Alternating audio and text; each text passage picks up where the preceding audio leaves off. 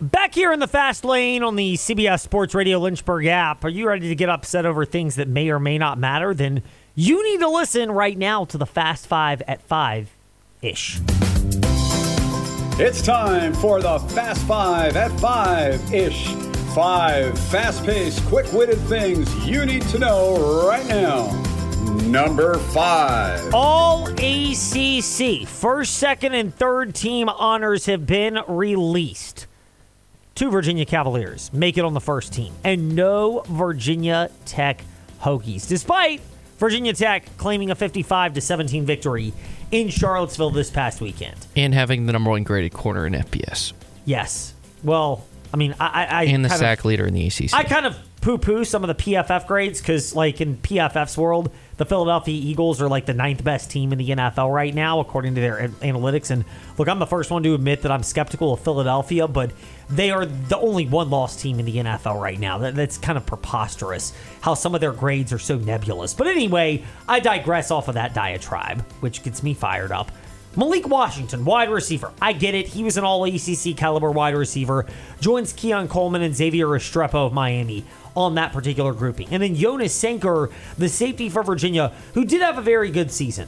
Here's the thing Nate Wiggins for Clemson plays and talks big, and then Elijah Jones of Boston College as well.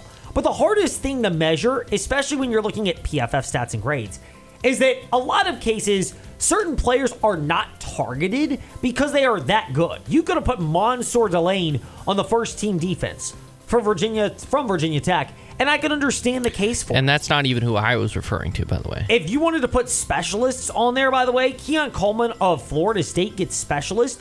I don't know if I even agree with that. Look, I, I 100% agree with the concept of Keon Coleman as a first team wide receiver. He and Malik Washington of UVA were on that caliber. But, I mean, I, I, Bhayshul Tuten for Virginia Tech, Has is like one of three players with two kick return touchdowns this yo, year. you could easily put him in there. And I that's the country. Uh, as the- well. And I was referring to Dorian Strong and uh, Dorian Strong is another one at cornerback for Virginia Tech, who again, will is highly enough regarded that he may or may not even come back, may not even play in the bowl game because the NFL might be in his future. And we've seen in a lot of cases, players will opt out of the bowl game to start training for and preparing for the NFL draft. So that's the part where I just kind of go with a little bit of a head scratcher. Now, Bhayshul Tuten was all purpose back, second team, and Antwaun Powell-Ryland of Virginia Tech made second team defense. But that's the one where I'm just eh, the biggest head scratcher out of all of them. And heck, Tucker Holloway was a specialist on third team, but nothing for Bhayshul Tuten. Uh, that, that kind of blows my mind and shows just the subjectivity behind some of these rewards, or awards, if that's what you want to call them. Speaking of the Virginia Tech Hokies, Number four. they are the first team out of the Commonwealth of Virginia teams to have a major name enter the transfer portal. Sophomore tight end Dae'Quan Wright, he taking his 47 catches and 574 yards in two seasons into the transfer portal. I'll be curious where he lands. Honestly, I could see him being a target if he drops down a level, so to speak. For a program like a Liberty or a JMU, he may get better offers from teams uh, that have a little bit more NIL cash to throw his way. But this is the classic case of high potential, but not necessarily fully realizing that potential, as we mentioned with the production of Dae'Quan Wright at Virginia Tech. Balls that were thrown this year kind of got shifted away from him, whether it was Tuten or Thomas to a smaller extent at running back, whether it was Holloway, Da'Quan Felton, Jalen, the more athletic Lane, or even Ollie Jennings for all one half of a game that he played, you know, there really were other options in the passing game for Virginia Tech than Dae'Quan Wright. And that's the beauty of competition, in all honesty, is sometimes it's going to phase guys out and force them to elevate their game. And either they do and you get a better version of them, or you don't and you understand that they're not going to be able to stick around, which means you're going to get more clarity on what that guy could or cannot do for you, or if he is going to head somewhere else in the future. Number three. The rumors are there. And when you start getting connected to multiple programs, this is where I would pay attention if I'm a JMU Dukes fan. Because Curt Cignetti has been mentioned to be in the mix at Indiana. No, not Jon Gruden, which would be comical if he got that job. Uh, by the way, I do Ha, not understand That the- would have been my favorite coaching hire of this cycle until uh, I need to mention that uh, Arkansas is No, no, no, no, no, no, We're getting to that number two. Okay, because I found an, an interesting tidbit that I don't know if you know yet, but I can't wait to tell you. Can I just ask this question? What is the fascination with Jon Gruden? He took the parts that Tony Dungy had put together and the culture he had built in, in Tampa Bay, won the Super Bowl in his first year, and then totally started to wreck that. And then he went to the Raiders and didn't do much. He went to the Monday Night Football booth in between, and oh, he's going to be the next John Madden. No, he definitely was not. He was all about taking no real stance on anything because he wanted to get back into coaching, and somehow the Raiders fell for it. And then he assembled a roster. No, it was not Mike Mayock. Yes, it was Jon Gruden that stunk. So This- let's put that rumor to bed. I was gonna say, does he But- does he know that uh, if since he would technically be a state employee, that uh, we could FOA his uh, FOIA, Freedom of Information Act. Yeah. His text messages His and emails. emails from his state used devices. I honestly don't know if he knows that or if he thinks he's so above it that it would never actually happen to him.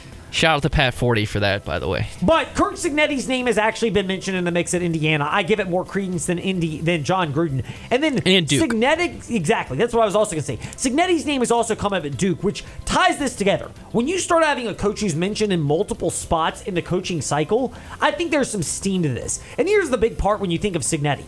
He's 62. He's not a young coach relative to the profession. Similar to Willie Fritz. He is, which means you wonder whether he's going to strike while the iron's hot to try to land one of these Power 5 jobs because he doesn't have as much time as, we'll just use our guy in our backyard, Jamey Chadwell of Liberty, who can afford to be patient because he's a younger coach. Chadwell has time to be patient and wait for the ideal job to open up if it ever does. Whereas a Cignetti, maybe you take a lesser desired job, particularly if they're willing to pay you well, and in the case of a place like Duke, be extremely patient and understanding as long as you have solid but not spectacular seasons. Also, maybe in a way lesser competitive, or well, Cignetti's in a way more competitive conference. Cough, cough.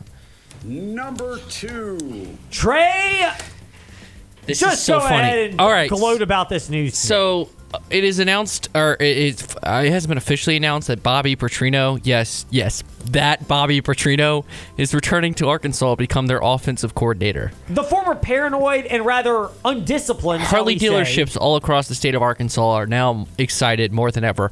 My favorite part about this is the University of Arkansas. This is from Stewart Mandel The Athletic. The University of the Arkansas Board has a policy that says any employee who has been dismissed for cause is not eligible for reemployment within the university unless the president grants an exception. So this means the president at Arkansas had to grant an exception for Bobby Petrino to become the offensive coordinator at Arkansas. I love this sport so much. This is hilarious.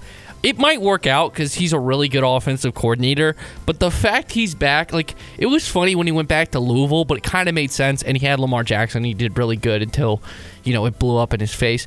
But Sam Pittman probably has one more year left here. So you might as well go with the YOLO move of Bobby Petrino because it works so well for Jimbo Fisher, which I think that was more Jimbo Fisher than Bobby Petrino.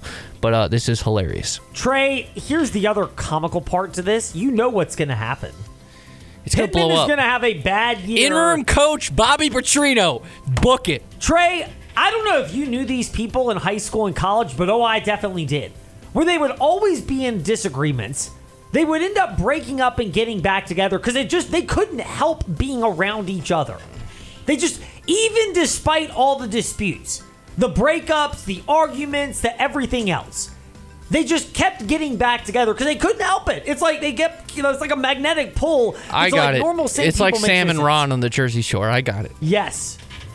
Snooki, by the way. No, Sam and Ron. Oh were the yes, one- Sam and the Ron, the two that would Yeah. always fight and then get back together. Yes, not my girl Snooki, touching a heart, of course, or Sitch, like my abs. Um, no. Here's the thing, though.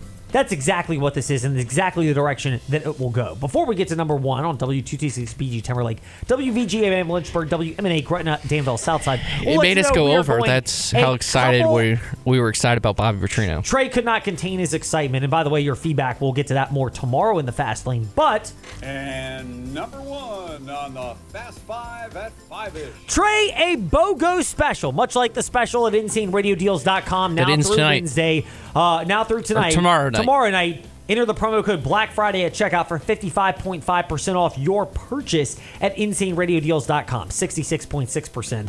Uh, those numbers aligning. Some people didn't like it, so blame them for why it's only 55.5%. Still a heck of a deal, by the way, at InsaneRadioDeals.com. But it's a BOGO special here of good news for the Virginia Cavaliers. First running back news. Yesterday, ACC announcing that Mike Hollins receives the conference's Brian Piccolo Award for the most courageous football player. Trey, for all the haymakers that we have thrown at the University of Virginia, and when it comes to their This is awesome. performance or lack thereof, which I think are justified, this is fantastic, and this is such a great story that it absolutely is worth talking about and publicizing. Just how remarkable it is that uh, basically a year after being shot because he ran back onto the bus to try to rescue three teammates who had been shot, all of whom tragically passed away. He is back on the football field, played and contributed for the Virginia Cavaliers this year as a running back. He absolutely is deserving of this award. Sometimes you can sit there and wonder whether it makes a lot of sense. Oh, this one not only makes complete sense, but is more than well deserved. So, an absolute congratulations has got to be extended to Mike Hollins on this. And the other part to this, sticking with the running back room at the University of Virginia, if you have not seen it yet, Fastlane Ed Lane, the Twitter handle for this. UVA running back Paris Jones walked out of the Louisville Frazier Rehab Institute today, 19 days after he was seriously injured and temporary loss of movement in his body during that game against the University of Louisville. Uh, an emotional moment. It was so cool to see all the nurses and practitioners give Paris Jones the ovation and the cheer to walk out. And yes, Virginia's season, again, ended in embarrassing fashion to Virginia Tech. And yes, there are big long term questions that will continue to be asked about this team. But for all the warts that are out there, I do think you have to admit at least that Tony Elliott has guided this team in a remarkable way and kept them together as best as you could reasonably expect from a moral perspective and from a trying to make the most out of an awful situation. Do I think he can coach? I still think that's very, very debatable. But the ability to do that, the, the, the fact that Virginia has had all these obstacles and yet the players like Mike Hollins and Paris Jones have worked to overcome them, it's 100% warranted. Bringing that up and looking to those people as individuals who should still be viewed as role models and an inspiration because we mentioned so much how sports is an opportunity to look at how people overcome adversity in different paths of life and in different areas that pop up. When adversity strikes, how you respond. And Mike Hollins and Paris Jones are shining examples of that and deserve every bit of praise that has been thrown their way. So, your thoughts that have been presented to us at Fastlane Ed Lane, Facebook, Twitter, Instagram. They will have to wait until tomorrow in the Fast Lane.